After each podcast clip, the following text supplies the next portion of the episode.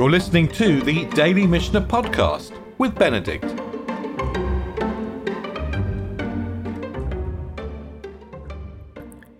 Today we're going to start the second chapter of Terumot, and I thought it would be useful just to check back on the progress we've made so far.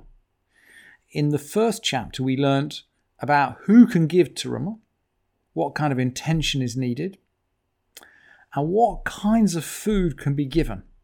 And we learnt this principle of like for like.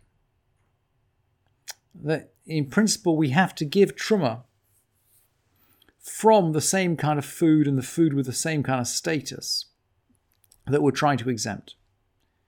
Now, we're going to start the second chapter today. And we're going to explore in a little bit more, more cases of like for like. We're going to look at purity and impurity. We're going to look at species diversity. That is the task for today. Let's click into the sources. Beginning of the second chapter.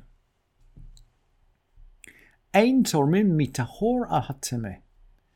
You can't give produce which is tahor, which is pure, for produce which is tame. So you might have a whole pile of wheat in your barn. Maybe a creepy crawly has jumped on top of it. So the wheat is tame. Actually, thinking, let's think this through carefully. The wheat can only become tame if it's got damp. So maybe it got damp and then a creepy crawly jumped on top of it. Or maybe it came into contact with someone who'd been in contact with a dead body. So it's become tame. You can't give teruma, which is if you had a different pile, which is tahor, you can't give teruma from the pure pile for the impure. But the Mishnah says, "Ve'im tarmu trumatot truma, trumatan ve'im tarmu trumatan truma." It works in principle you shouldn't do it, but it works. And the Mishnah then talks about a cake of figs, ha'igul shel devela. We talked a lot about cakes of figs in the Mishnah of the seventh year. It was incredibly, we're going to come back to them. Cakes of figs are an incredibly common way of basically storing figs and transporting figs. You just made them into nice, dried, sort of round things. The cake has become partly impure. You can give truma from the pure part for that which has become impure, and the same applies to a bunch of vegetables or a stack of grain. And but if you had two cakes or two bunches or two stacks, one pure, one impure, we shouldn't give truma from one to the other. And Rabbi Eliezer, Rabbi Eliezer disagrees. He says you can give truma from that which is pure for that which is impure. So Rabbi Eliezer disagrees. And in principle, we're giving. Why does he disagree? Or we can think about the fact that if you're giving from pure for the impure, you're basically you're giving higher quality produce.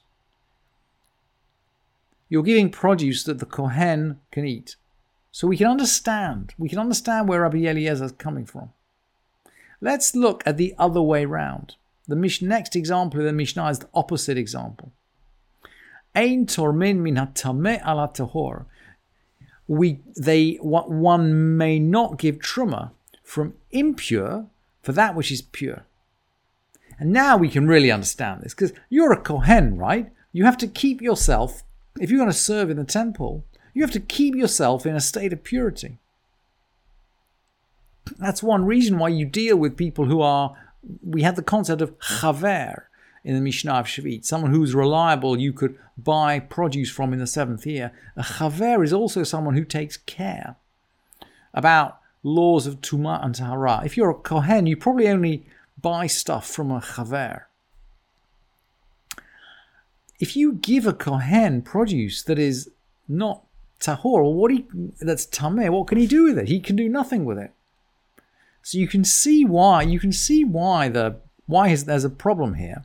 And the Mishnah go, but the Mishnah goes on to give us a little, little exception. V'im taram shogeg, v'im taram, if he did take truma from produce that was impure, v'im taram shogeg trumato truma, if he did it by accident, at least his action has he's created truma, right? So I mean, he's made maybe he's given truma the kohen can't use, but he's given truma.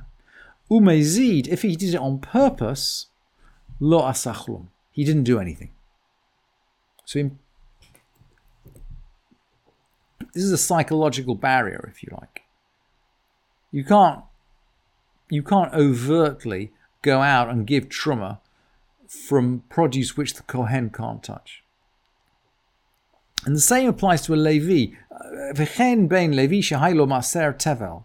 Remember we said that the the 10%, let's click back into the let's click back into the the the hierarchy of donations, the um, the hierarchy of, of donations.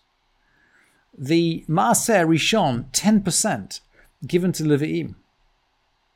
But what do the Levi'im do? They have to separate 10% of the 10% for the Kohen. Okay, so if you're a Levi, maybe you have Maaser Rishon, you have to separate 10% of the 10% for the Kohen. What if what if that what if some of that food is tameh? What if some of that food is is tameh and you gave truma from it? And then just, I don't know, you went off and did something else. And the Mishnah gives the same answer, by the way. Shogeg mashe asa asui. If you did it by accident, what is done is done. Mazid lo asachlum. If you did it on purpose, you haven't fulfilled your obligation to tithe the tithe.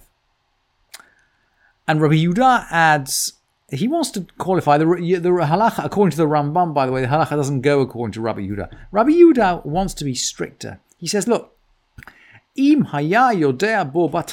you knew about it at a certain point, right at the beginning, afal pi shehu you know, you knew about it, and then maybe you made a mistake.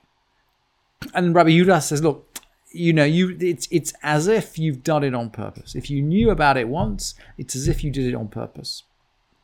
You've done nothing at all. You have to give. You have to basically give your tithe again or give your truma again. Now, the Mishnah is then going to associate other things that you might do by accident or on purpose. So maybe maybe you immerse vessels on Shabbat, and the Mishnah says, "Shogeg yishtamesh behem." If you've done it by accident, you can use them on Shabbat. Mazid lo yishtamesh. If you did it on purpose, you can't use them until after Shabbat. Maybe you um, hamaser vehamvashel b'Shabbat, one who mate, separates maaser or cooks on Shabbat. If by accident, you can eat it. If on purpose, you can't eat it. And someone who plants on Shabbat. I mean, you could plant on Shabbat accidentally. Um, hanotea b'Shabbat. Shogeg, yukayem. If it's on by accident, you can keep the plant. Mezid, yakor. On purpose, really, you should, after, obviously, after Shabbat, you need to rip it out. And in the seventh year was stricter. In the seventh year, whether you planted accidentally or on purpose, you have to rip it out. Because the, the seventh year is um, it's less common than Shabbat. The sages are actually stricter about the seventh year than they are about Shabbat. And so in either case, you would rip it up.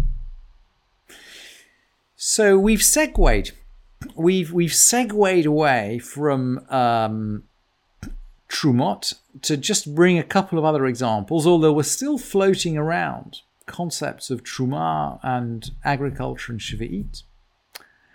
And that's the first three Mishnayot. Tomorrow we'll do the second three Mishnayot in the chapter, and then we're going to finish the chapter. Thank you for listening to this edition of the Daily Mishnah Podcast with Benedict.